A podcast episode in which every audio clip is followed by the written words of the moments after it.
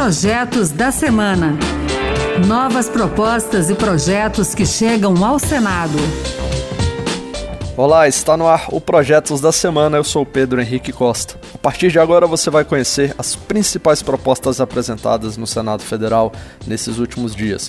No programa de hoje, vamos falar de participação das mulheres na política, vacinação contra a Covid, CPI da pandemia e muito mais. Fique com a gente. Vamos abrir o programa falando de CPI da pandemia. Nessa semana, além da secretária do Ministério da Saúde, Mayra Pinheiro, responsável pelo aplicativo Tratkov, de tratamento precoce, a CPI ouviu também o diretor do Instituto Butantan, Dimas Covas, que detalhou o processo da compra de vacinas pelo governo.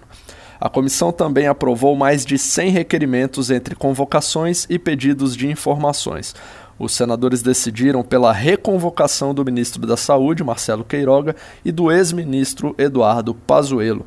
O senador Humberto Costa, do PT de Pernambuco, disse que o general vai falar sobre as contradições entre o depoimento dele e de outros convocados. Há a necessidade, ele esteve aqui, ele mentiu, ele foi contraditado por pessoas que depuseram posteriormente, ele deixou muitas coisas em aberto e é importante que no momento que nós tenhamos reunido mais elementos para uma nova inquirição, nós possamos trazê-lo para aqui complementar o seu depoimento. Nove governadores de estados onde a Polícia Federal fez as operações por irregularidades no uso de recursos destinados à pandemia também serão ouvidos pela CPI. São eles os governadores do Amazonas, Amapá, Pará, Distrito Federal, Tocantins, Santa Catarina, Roraima, Rondônia e Piauí. O ex-governador do Rio de Janeiro, Wilson Witzel, também prestará depoimento. O empresário Carlos Wizard vai falar sobre o chamado Gabinete Paralelo de Aconselhamento do Governo. O senador Randolph Rodrigues, da Rede Sustentabilidade do Amapá, tentou aprovar a convocação do presidente Jair Bolsonaro. Os governadores têm inquérito, têm investigação do Ministério Público Federal. O presidente da República, quem é que está investigando? Você sabe me informar se o senhor Procurador-Geral da República instaurou um procedimento em relação ao presidente da República sobre os notórios acontecimentos de agravamento da pandemia no país? Então, se for possível convocar os governadores, se houver a permissão legal para isso, então convoquemos quem tem mais razão e direção com o fato determinado, que é o senhor presidente da República. Marcos Rogério, senador pelo Democratas de Rondônia, não vê motivos para a convocação do presidente da República. A Constituição Federal não trata dessa possibilidade de convocação de presidente da República e não é praxe. Como testemunha, não seria possível essa convocação pelas prerrogativas do presidente da República e porque também os fatos não estão relacionados a terceiros. E como está claramente sendo acusado, não tem obrigação, obviamente, de comparecer. E a gente segue falando de Covid. Esse projeto tem o objetivo de ampliar o rol de pessoas com prioridade na vacinação contra o novo coronavírus. Pela proposta, os beneficiários do Bolsa Família seriam imunizados junto com grupos prioritários, como idosos e pessoas com comorbidades. A autora do projeto, senadora Elisiane Gama, do Cidadania do Maranhão, citou o relatório da Oxfam Brasil intitulado O Vírus da Desigualdade, que mostra que as pessoas mais ricas recuperam em tempo recorde as perdas causadas pela pandemia, enquanto as pessoas mais pobres têm de esperar mais de uma década para conseguir superar esse impacto.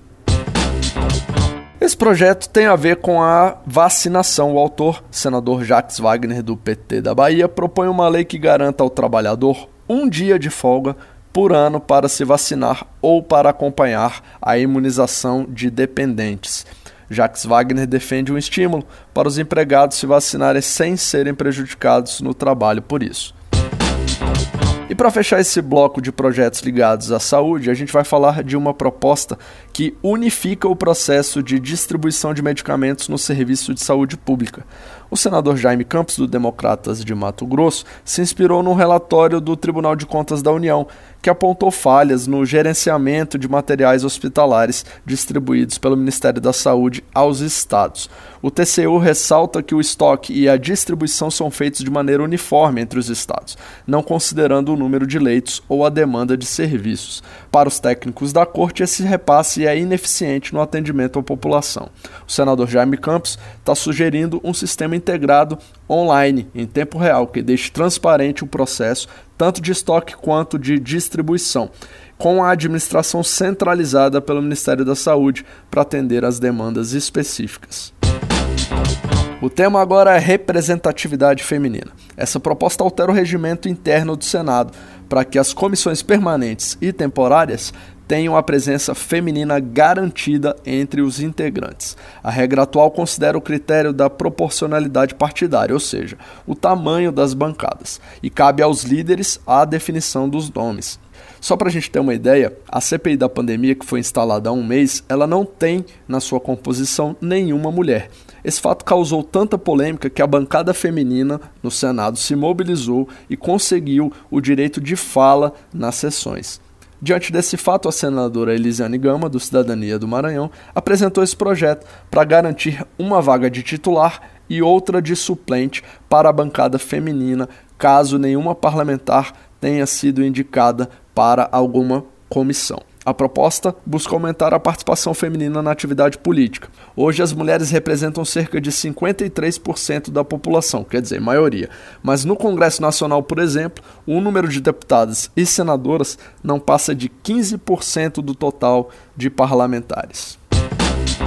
Na mesma linha de buscar mais igualdade de gênero nas candidaturas, o projeto que a gente traz agora tem a ver com as regras de proporcionalidade de mulheres nas vagas dos partidos. O senador Ângelo Coronel, do PSD da Bahia, quer que os partidos, além de destinarem 15% das candidaturas às mulheres, também sejam obrigados a destinar 30% da verba do fundo eleitoral para as candidaturas delas. O projeto de Ângelo Coronel combate as candidaturas laranjas, aquelas em que mulheres entram na disputa apenas para cumprir a cota e receber o dinheiro do fundo partidário. Na prática, os partidos podem repassar a verba para outros candidatos. Pela proposta, se a legenda não preencher todas as vagas femininas, o dinheiro restante tem de ser repartido entre outras candidatas, isso do sexo feminino. E já que estamos falando de mais espaço para as mulheres, vale a pena citar um projeto apresentado pelo senador Flávio Arnes, do Podemos do Paraná. Essa proposta prevê que mulheres e homens terão paridade de vagas, ou seja, o mesmo número, nos conselhos de sentença dos tribunais do júri. Flávio Arnes considera justas a presença e a participação das mulheres nesses conselhos. Ele citou o julgamento do acusado pelo assassinato de Tatiana Spitzner, vítima de feminicídio no Paraná. Nesse caso, todos os sete integrantes do júri eram homens. Eu, na, na minha ótica, eu penso que esse, essa mudança no Código é extremamente relevante em função, inclusive do caso específico de Guarapuava, com repercussão nacional. Né? Sete jurados, sete homens julgando um crime de feminicídio.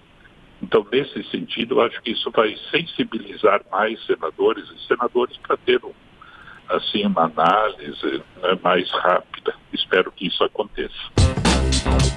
Por fim, vamos falar de uma sugestão legislativa, que você já sabe, é uma forma que a sociedade tem de participar da elaboração das leis no país. Essa proposta foi apresentada no portal Cidadania do Senado, recebeu mais de 20 mil apoios e agora vai ser analisada pelos senadores com a possibilidade de se tornar um projeto de lei. Isso mesmo. Essa sugestão ela proíbe a privatização da Eletrobras. Nessa semana, chegou ao Senado a medida provisória já aprovada pela Câmara dos Deputados que abre caminho para a venda da estatal, que hoje responde por mais de 30% da energia produzida no país. Na prática, o governo quer continuar acionista da empresa, mas não como majoritário. Quer abrir o capital ainda mais para investidores. E antes de terminar o programa, eu vou dar uma boa notícia para você que acompanha a atividade legislativa. A Câmara e o Senado agora têm um portal novo chamado de Simplificou. É isso mesmo. Nele, os projetos em discussão nas duas casas agora podem ser consultados de forma rápida e unificada. Depois dê uma passadinha lá no site, pode acessar, ficou mais fácil de acompanhar os projetos, incluindo os aprovados e sancionados. É isso aí, simplificou. Com isso, a gente finaliza aqui o Projetos da Semana toda sexta-feira, às duas da tarde. E também na internet, é só acessar o site da Rádio Senado, baixar o áudio para escutar quando quiser. E se você prefere ouvir as plataformas de streaming, Deezer, Spotify, Apple Music, você que sabe, o podcast também está presente nessas plataformas. Eu sou Pedro Henrique Costa, muito obrigado pela sua companhia e até o próximo Projetos da Semana. Projetos da Semana. Novas propostas e projetos que chegam ao Senado.